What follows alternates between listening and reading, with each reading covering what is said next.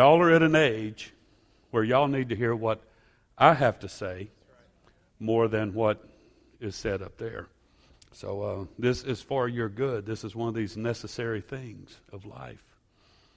Uh, Paul said, when I was a child, I spake as a child, but when I became a man, put away childish things. So all of this is a part of a big picture that we're doing here at Grace, and it's working beautifully, and I appreciate our young folks for being in here with us, and we're going to start using them more and more in here on Wednesday night and perhaps other classes on Wednesday night. We want them to start giving back. And everybody say amen. I want to jump into my Bible study tonight, and um, last Wednesday night we talked to you about dreaming when you are broken.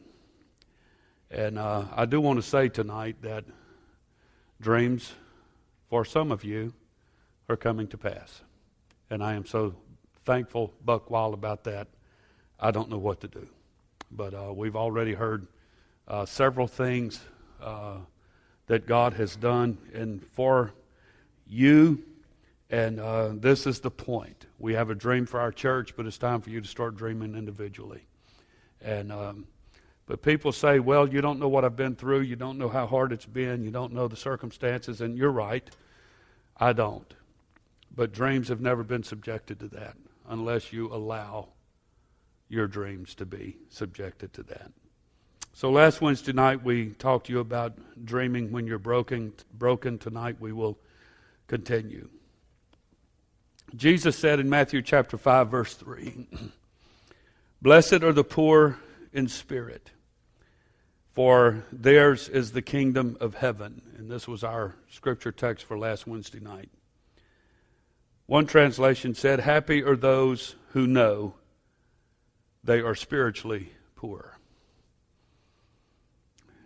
It's to your benefit to understand your brokenness, to understand why you're broken, and then to move on with the rest of your life and become a dreamer. And don't let dream your dreams be taken away. So last Wednesday night we introduced to you the first principle in this series, which is the reality step. It's the reality step. You realize that you're not God. And I admit that I am powerless to control my tendency to do the wrong thing, and my life is unmanageable. It's necessary to realize that. So last Wednesday night I gave to you the reality step. And I'm going to review a little bit more about last Wednesday night in just a moment, but let me read our verse for tonight. Is Matthew chapter five, verse four. "Blessed are they that mourn, for they shall be comforted." Y'all come up here. I, I want our young folks to come up here. Justin, if you would. It's too tempting when you sit in the back to be distracted by nonsense. Thank you for that. Thank you all very much for your cooperation. "Blessed are they that mourn, for they shall be comforted." I want you to notice in, in the Beatitudes, we talked a little bit about this last Wednesday night, the Beatitudes seem to be a paradox or uh, an oxymoron, if you will. They really don't make sense to the average reader that don't study them. But let me focus a little bit on our verse for tonight just for one second. Jesus said, "Blessed are they that mourn."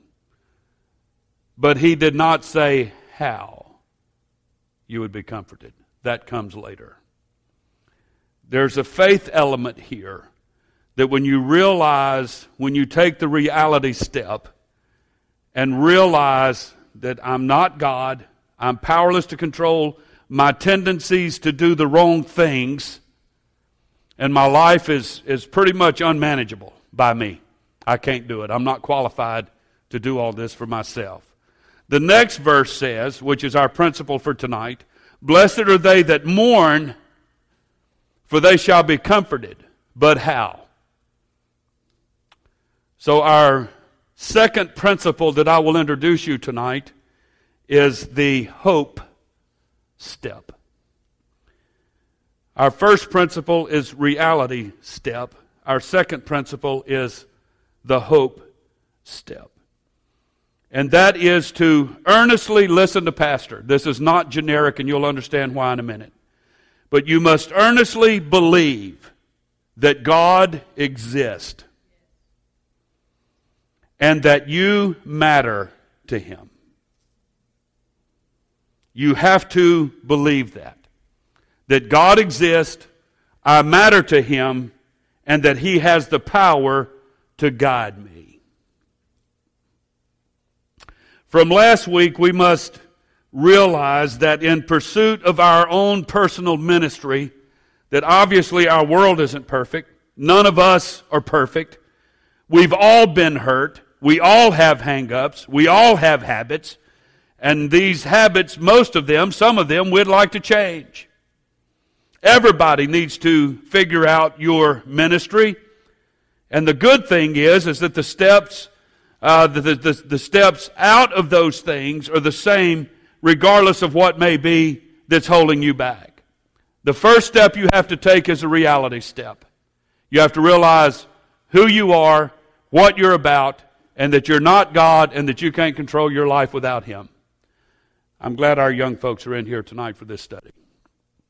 The root cause of our pain is our desire to control things. And the more insecure you are, and let me add to that, not only are most of us insecure in some essential area of life, but most of us lack our own personal identity. You really don't know who you are. And we're going to try to help you discover that in the coming weeks. So the root cause of your pain is a desire, is your desire to control things. And the more insecure you are, the more you want to control things. You want to be the God of your life. But listen to what happens when you live like that. And I want everyone to hear. I want everybody to understand this. When we try to control everything in our life and we lack any effort in developing faith in God and learning how to turn things over to God, we end up fatigued, frustrated, and we feel like failures. Does that resonate with anybody here tonight? This is what happens when you don't take the reality step. You can't admit who you are, what you are, and what's happened to you throughout the course of life. If you can't do that, coming to a fulfilling relationship with God and others is going to be very difficult. So how do you break out of that? The first step is you have to get past that denial factor. I can't cover this anymore. I can't hide this anymore. I can't bury this anymore. It's got to come to the surface with someone I trust. I got to get rid of this. I got to move past it. I got to work through it, et cetera. Talked about this last Wednesday night. Denial is what keeps us from finding ourselves. It keeps us from finding our ministries. Listen to this statement. When you live in a state of denial, you excuse what you do, and you accuse others for what they do. Does that resonate with anybody? Now, I've usually simply kind of call that being a little judgmental. You know, what we do is okay. The way we live is okay. Our attitude is okay because it's justified, because nobody knows like we know what we've been through, and I have a right to have a bad attitude, et cetera. But anybody else that works that way around us, we are quick to accuse them. And all of this is a defense mechanism that allows us to live in a state of denial. And it is amazing at how many Pentecostals live in denial. So last Wednesday night I taught you on the antidote for denial, the things that that can make us finally face our problems or our issues. I hate this word in this application, but it's baggage. What will finally make me face my baggage? And usually God's antidote for people in denial is pain. He will bring some level or allow some level of pain to happen into your life. People, there's people sitting in this room that have had moments where that proverbial light comes on in their head and they're like, oh yeah, that's the problem right there, but they don't do anything about it. So when the light comes on, people rarely change. But when that light becomes heat and life gets too uncomfortable and it gets too unbearable, then we want to begin to change. God uses three ways to break us out of our denial, and I'm in the book with all of this, with all the characters there are in the, in the Bible. Number one is crisis. God can bring an illness or allow an illness. He can allow stress, the loss of a job, et cetera, et cetera, but God can allow a crisis to happen in your life that pretty much drops you down to your knees and puts your face up towards heaven, and then God can talk to you, and then you'll listen. That's one way God has of helping you work through problems in your life that you don't want to face, that you don't want to admit, but they prohibit you from any spiritual or relational development. The second thing God does is, is, is confrontation. He'll use confrontation. If, if someone, there's always going to be someone that cares enough. Oftentimes it's the pastor. And that's why he's the big bear with a big stick to a lot of people. But sometimes the pastor will say, you're messing up, buddy. You're, you've, you've made choices that's going to take you down a road that's going to be really tough when you get down that road a ways. And, and turn around. Don't do what you're about to do. Stop where you are. Quit sinning. Give up the world, et cetera, et cetera, et cetera. And people don't do it. A good friend can tell you, you keep on doing what you're doing, you're going to lose your marriage. You keep doing what you're going to do, what you've been doing, you're going to lose your kids. They're, they're, they're not going to serve God anymore. Keep doing what you're going to, et cetera, et cetera, et cetera. So God will allow you to be confronted by people, even by His presence, by His Word. He will allow something to confront you face to face to try to wake you up and to have you realize that you're living in denial. You think everything's going to be okay and everything is okay, and it's not, and it's not going to be. The third thing that God uses is catastrophe. And hopefully God won't let that let the bottom fall out of, of everything before we stop and listen to Him. But what sometimes happens is that God will step back and let us reap what we have sown. He'll let us feel the full impact of our own misguided and impulsive decisions. You still want to play God? I don't. So the first step in finding your ministry and finding out who you are is to realize I'm not God. I admit that I'm powerless to control my tendency to do the wrong thing and that my life is unmanageable. This is the reality step. So to begin our study for tonight, the second step, once you can face who you are, what's happened to you, where you've been, what you've done, et cetera, what's going on in your life, once you break out of that denial mentality, then you're ready to take the hope step. Everybody say hope. The good news is that there is a power that you can plug into to handle things that you can't handle on your own. And His name is Jesus. When Jesus said, "Blessed are those that mourn, for they shall be comforted," the implication of that scripture is that I will be the comforter. So I can make that statement, not because it sounds good and poetic and, and, and, and it'll give you some kind of hope or whatever, but I can back up that statement. If there's anybody that can comfort the broken, I can. I know what to do when it comes to broken people. In Hebrews eleven and verse six, the Bible said, "But without faith it is impossible to please Him." Somebody quoted this scripture at senior high youth camp, and I believe it was is the, one of the, the evening speakers, and it has not left my mind, and it fits so beautifully here. Without faith it's impossible to please Him. For he that comes to God must believe that He is. He is God, and that He is a rewarder. I think sometimes the reason our lives are so substandard in our relationship with God is we try to play God too much. We make our own way. We earn our own money. We build our own homes.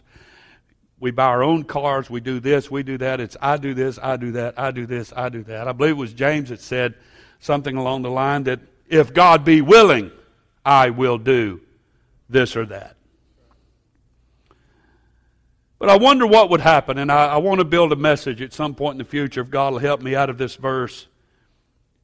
But He rewards people who don't just seek Him, but they seek Him diligently. There's no distraction. There's never lack of focus. There's never turning their eyes away. They're diligent, and they do it every day, every hour, every minute of every day. And those are the people that, and we know people like that. They walk with God. They give their life to God. They surrender everything to God. And they don't do anything without talking to God about it. And their lives are blessed. And it seems like they never go to the doctor. And they, they, they're not necessarily wealthy, but they always have money to do what they want to do. And you're like, where does this come from? Because He is a rewarder.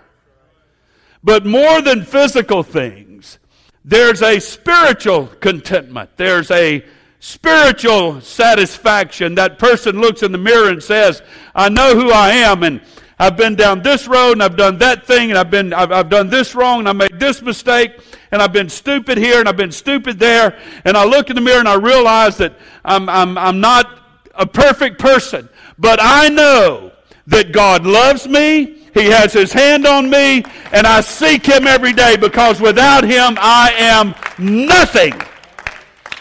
And those people who live like that are rewarded.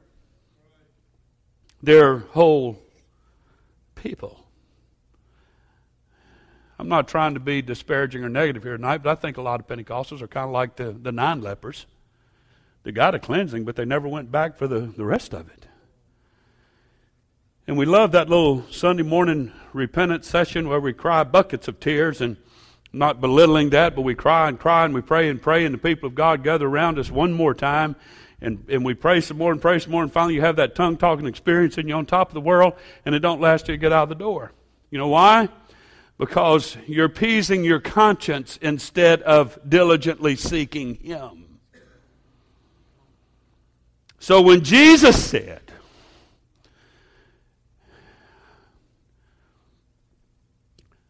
I know I'm coming to a hurting world. I'm coming to hurting families. I'm coming to hurting people. Your hurt don't scare me. The abuse that you've been through in your life, the rejection and the harshness and whatever you want to put in that blank, all the stuff you've ever been through, growing up poor and poverty and or being bullied or being molested and all of these things, those things doesn't intimidate me, because if you mourn and diligently seek me, I know who I am, and when I come to you, I will make you into a person as though those things never, ever happened. Rewarder. There's three parts to taking this hope step and this road to finding your ministry, finding out who you are, and then finding your ministry. Number one, we have to acknowledge God's existence, and, and, and listen before you run down that road with me, because you don't know what I'm going to say. You think you do, but you don't. Most of us don't have a problem with God's existence. Atheism is not a huge popular movement in our world today. As a matter of fact, in America, it's less than two percent are atheist. Why? Because of all the scientific discoveries that we've made through the years, people are less willing to say that all this just happened by accident or through evolution or whatever. As a matter of fact, it takes more faith not to believe in a creator than it does to believe in one. It's kind of like if I took my watch and took it all apart, every single piece of this watch. Took the crystal off of it, the back, the second hand, the hour hand, the minute hand, the little thing that gives me the date, the face of it, all them little gears in the back of it. took all of that apart and put all of it in a brown paper lunch bag and shook it all up for about five minutes and then opened the bag and I got a perfect watch. That's about what it's like believing that all of this just so happened to come on the scene. Where there is a creation, there must be a creator. That's common sense. Where there's a design, there must be a designer. Where there's an effect, there must be a cause. And if God has a design for your life, it's imperative. If He has the design for your life, it's imperative then that we seek Him diligently to find out what that design is. So I was going to read some verses here about proving the existence of God and so on, but I believe you know them. Romans one twenty, Psalm nineteen one, Psalm fourteen one. The fool has said in his heart, there is no God. Actually, the words "there is" is in italics, and the, the word, our words, "there is" wasn't in the original text. So the fool has said in his heart, no God. So it could be taken as no existence, that God doesn't exist, or it can be taken as, no, I'm not going to do what you want me to do, God. Either one has a pretty disastrous conclusion. So the Bible says it's foolish not to believe in God. It's irrational and illogical not to acknowledge that He exists, and it is an absolute fact that God still changes lives today, and there's no question about that. The real issue for most people is not, is there a God, but rather, what kind of God is He, and what is He really like?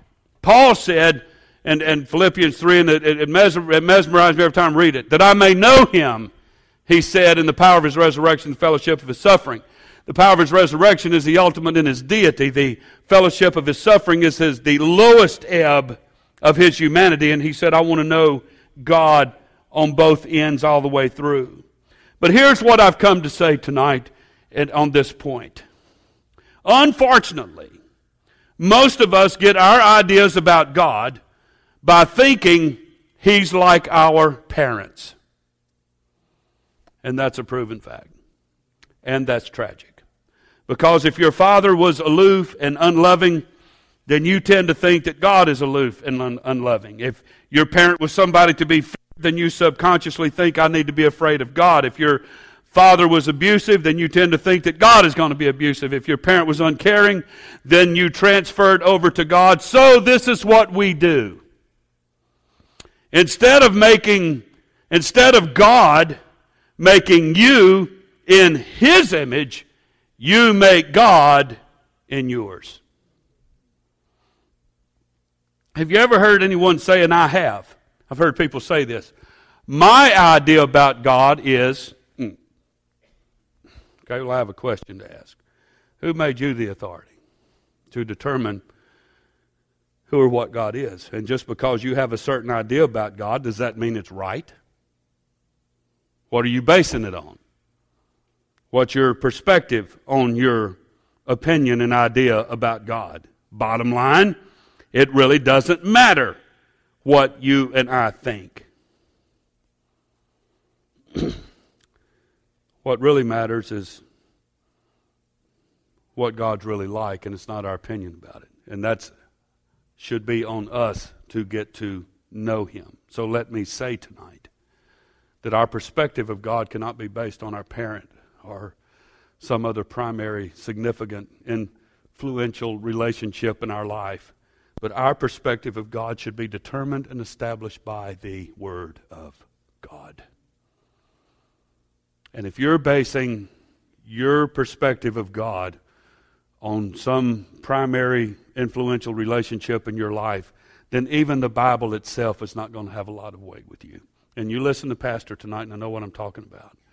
I know people, and there are some of even attend Grace, that have huge issues with their parents, and their relationship with God is dwarfed, it's retarded, um, it's it's not nearly, there's there's very little faith, and this is oftentimes where people feel okay to take the Bible and take it down their little to their house and interpret it themselves and say that I don't have to do this because I just don't feel like it's necessary, and I don't have to live this way because I just don't feel like it's necessary. And it all starts with a insufficient viewpoint and perspective of who God is. So I'm pouring my heart out here tonight because I want everybody in this church to be a dreamer. And I want you to put your dreams into a God, in a God that is more than able to bring your desires to pass. And more than that, we should have a desire to have God bring His desires in us to pass. That should be our greatest goal. But if you don't know Him, you're going to have a hard time with that. If you don't know Him, you're going to have a hard time properly interpreting and, and understanding the Word of God. That I may know Him.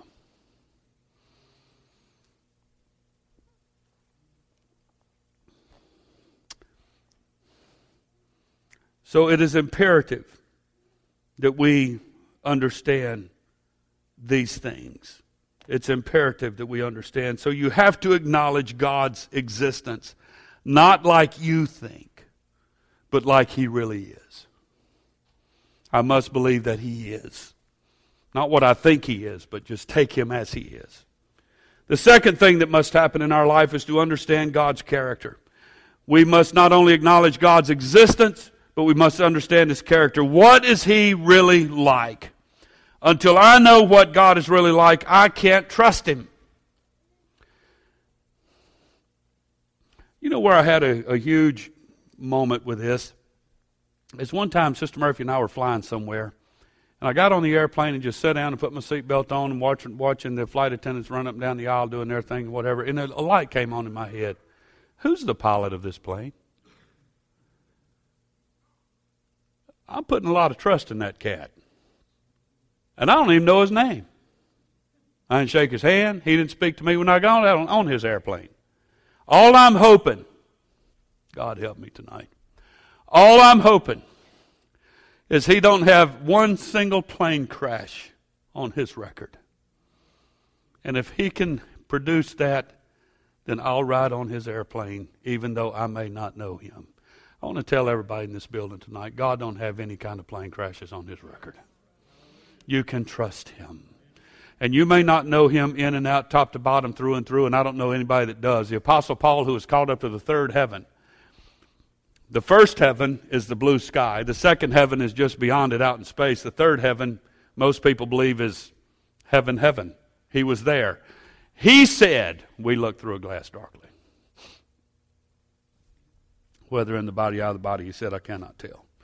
So I want you to understand tonight, it's, it's imperative that we know God to some degree, that we trust Him, and His our understanding and knowledge and what have you of His character cannot be based on some creep that was in our childhood.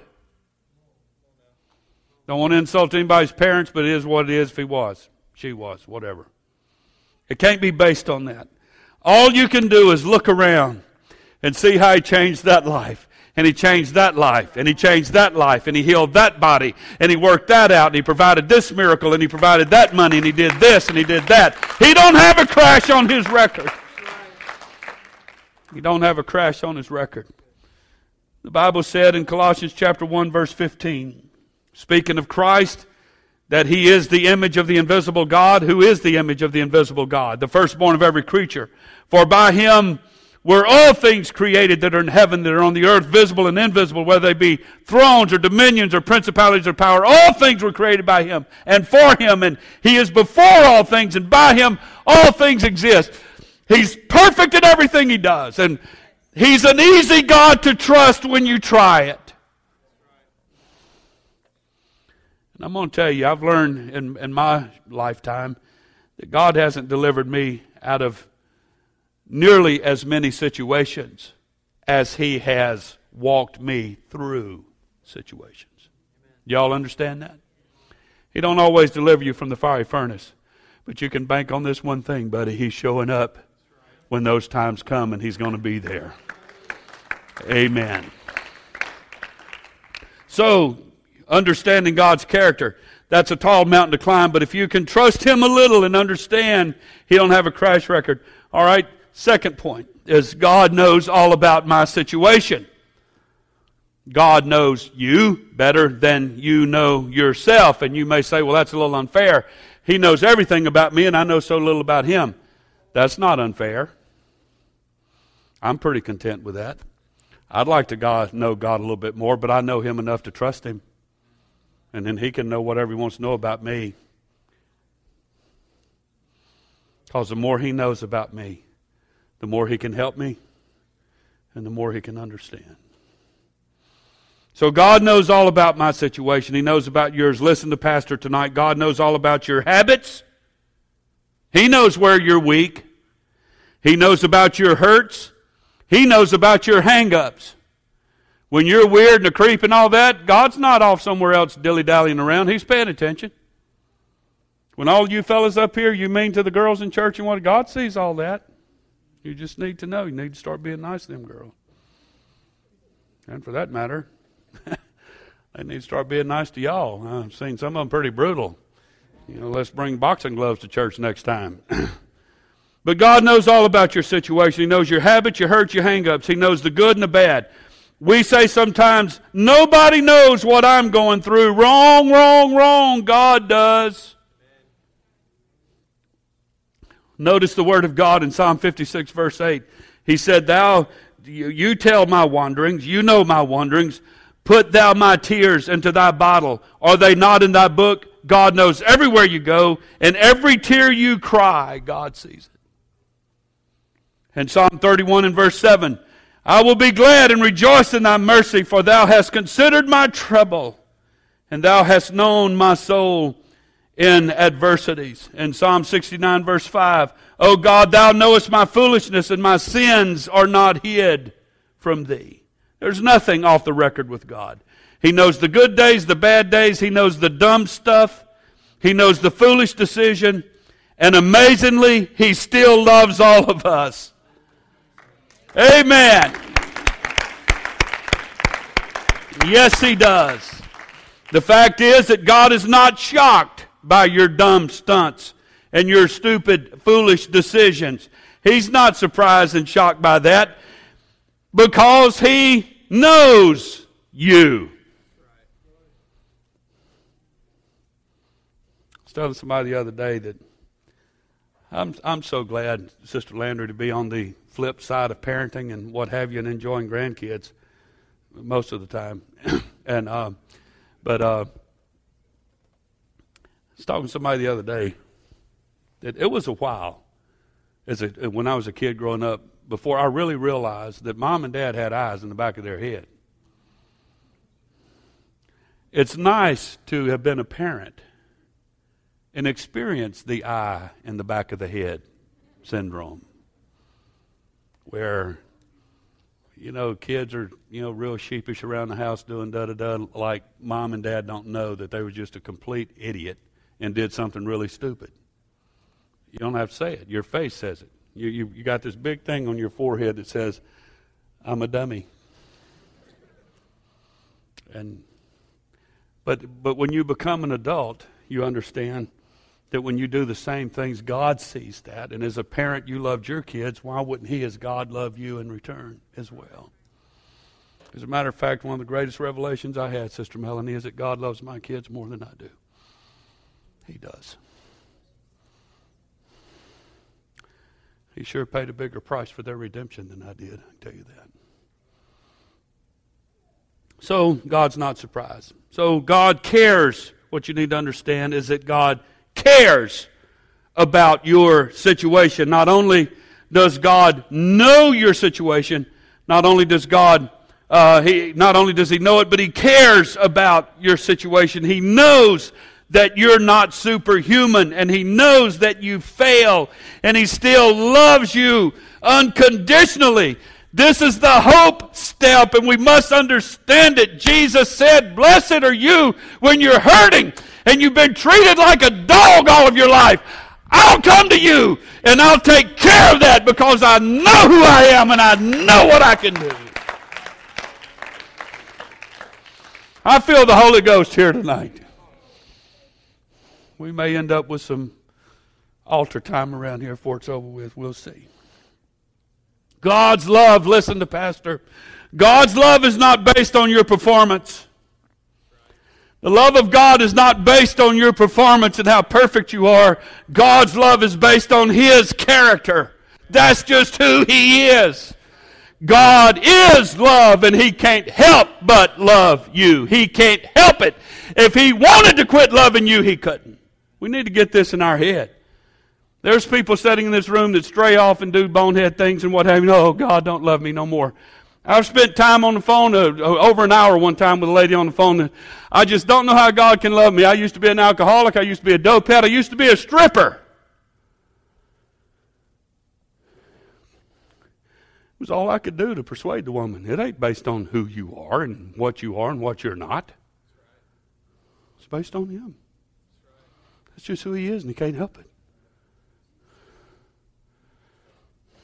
He wants to be the loving Father that some of you have never had. In Psalm one oh three, verse thirteen, like as a father pitieth his children, so the Lord pities them that fear Him. For He knows our frame. He remembers that we are dust. Jeremiah thirty-one, verse three, the Lord hath appeared of old unto me, saying, yea, I have loved thee with an everlasting love. Therefore, with loving kindness have I drawn thee. I love you with an everlasting love. It'll never die. You can try to make me not love you, and you can't do it. Romans five, eight, but God commendeth His love toward us in that while we were yet sinners, He died for us. So, what we need to understand about the character of God is that God can change me and He can change my situation. So not only does God know about your situation, not only does He care about your situation, but God has the ability to either change you or your situation. Oh, so sometimes He will change you, sometimes He'll change the situation, sometimes He'll change both. It's been my experience that He's changed me more times than He's changed the situation I was in. Just bow up, boy, and get through it. I'll be with you every step of the way. In Ephesians chapter one, verse nineteen, and what is the exceeding greatness of His power to usward who believe, according to the working of His mighty power. God can work in you, and He can work in your situation, and even both. How many of us have ever found ourselves paralyzed by procrastination? I know I need to do this, but I can't change. I don't have the ability. I don't have what it takes. I know I need to do better. I know I need to change this in my life, but I just can't. Can you hear the little Beatitude? Is blessed are those who are hurting and mourning. Blessed are those who are disappointed in themselves. Blessed are those who don't know who they are. Blessed are those who think they're nothing. Blessed are those who have no self-esteem. Blessed are those who've been mistreated.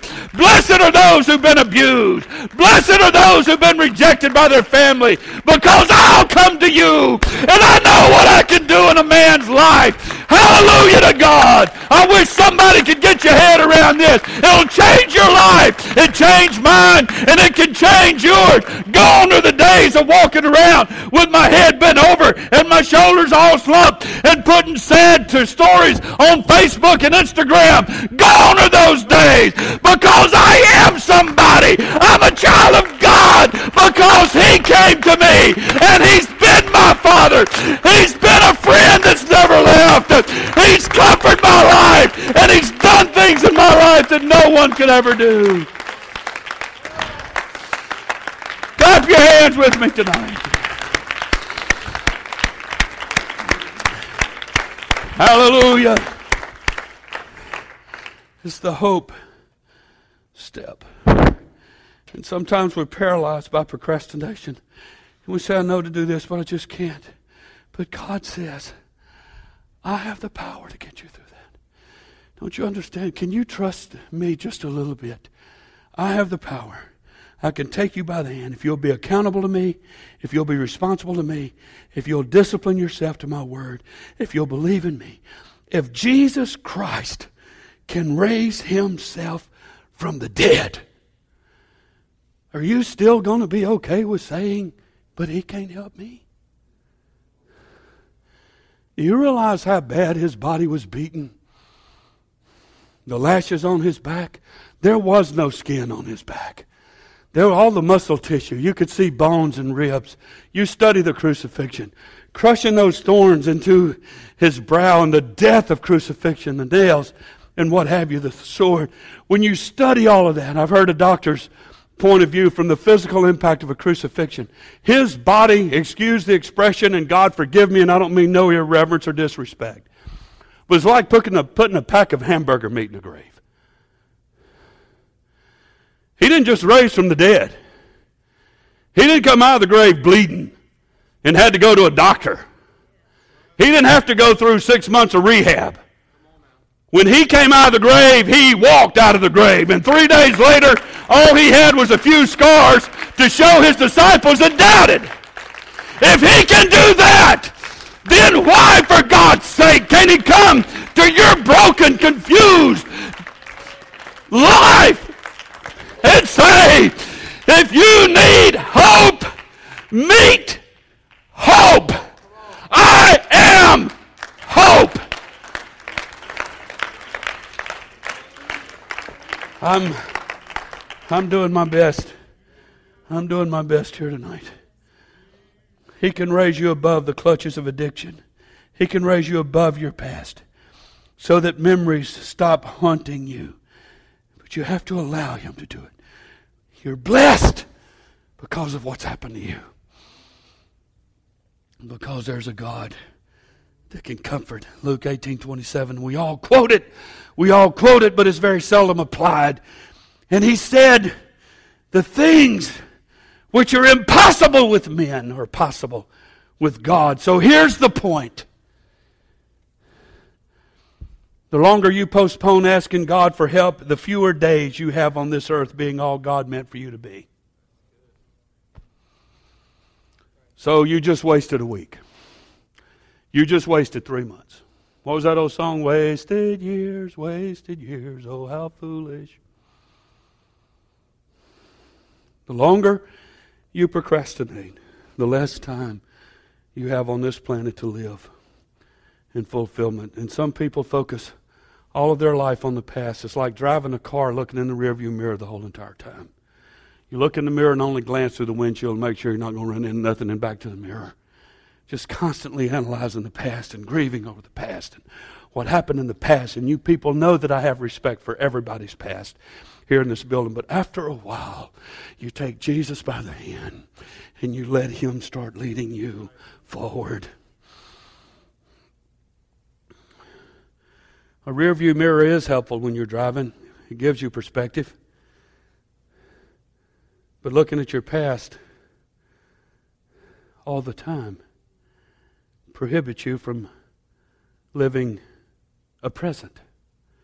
And it makes you more apt to repeat the past. So the third part, and I, I have about two minutes and I'll be done. I've concluded early a few times here and there, so y'all owe me about five or ten, maybe thirty, forty minutes. The third part of taking the hope step in this road to finding your ministry is to accept God's offer.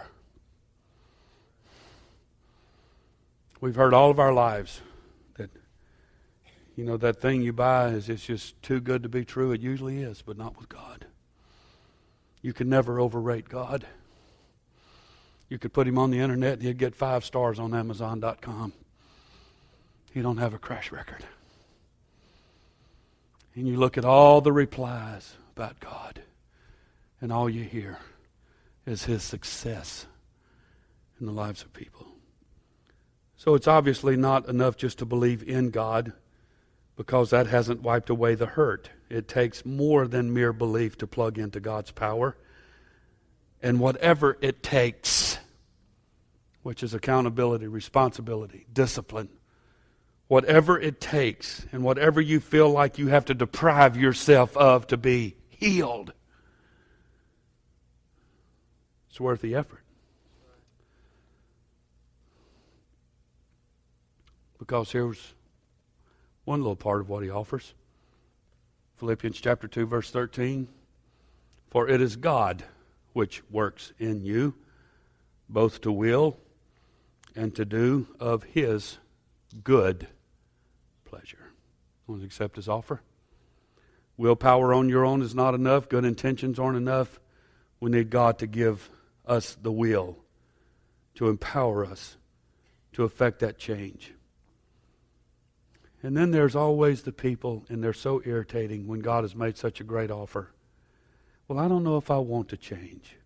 Well, then pray that God would make you willing to be willing to change. His offer's too good to refuse, folks. Spirit-led living is the only way to live. Second Timothy one seven, and I'm concluding. Stand with me tonight. For God has not given us a spirit of fear, but of power and of love and of a sound mind. I want power to break habits I can't break. I want to be able to love people that I have a hard time loving. I want to let go of the hurts of my past so I don't build up walls in my future relationships with others. Decided I don't want to be the God of my life. I want God to take over. So there's a simple yet profound principle in the modern universe. Things work best when they're plugged in. I've known of people that's gone to our illustrious Walmart, bought a brand new iron, and bring it home and just fuss and fuss because it don't work, and then look and say, oh, I forgot to plug it in.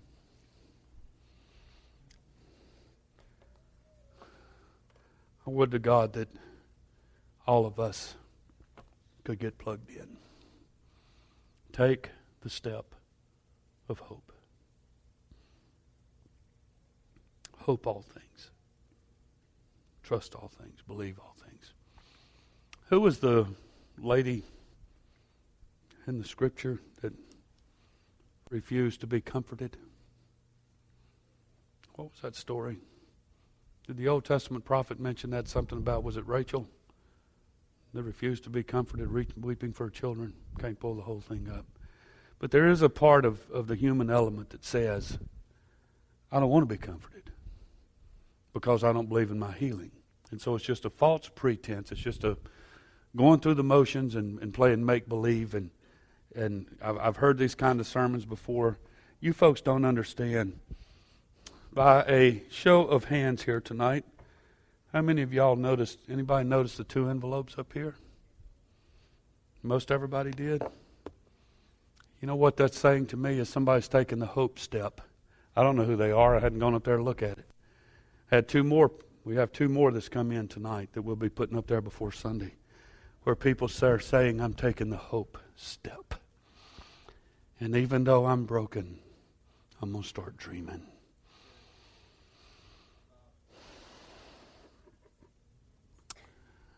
Won't you take the hand of the person next to you and let's let's talk to the Lord for a few minutes.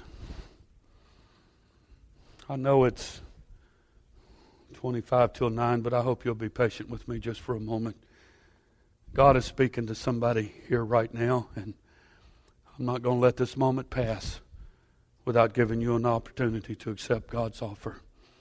You said, Brother Murphy, I've been down to the front a thousand times. I want you to come one more time. I want you to come one more time. I want you to come one more time. This is for everybody in this room, everybody in this room, including me. We've all had our share of brokenness and hurt, but it's not going to take my dream away. It's just not going to happen. And so tonight, I'm going to take the hope step. I feel the Spirit of the Lord here tonight. Let's let's wait for a moment on, on the Holy Ghost. I I feel the presence of God in the house today. Somebody be sensitive to the Holy Ghost right now. Somebody let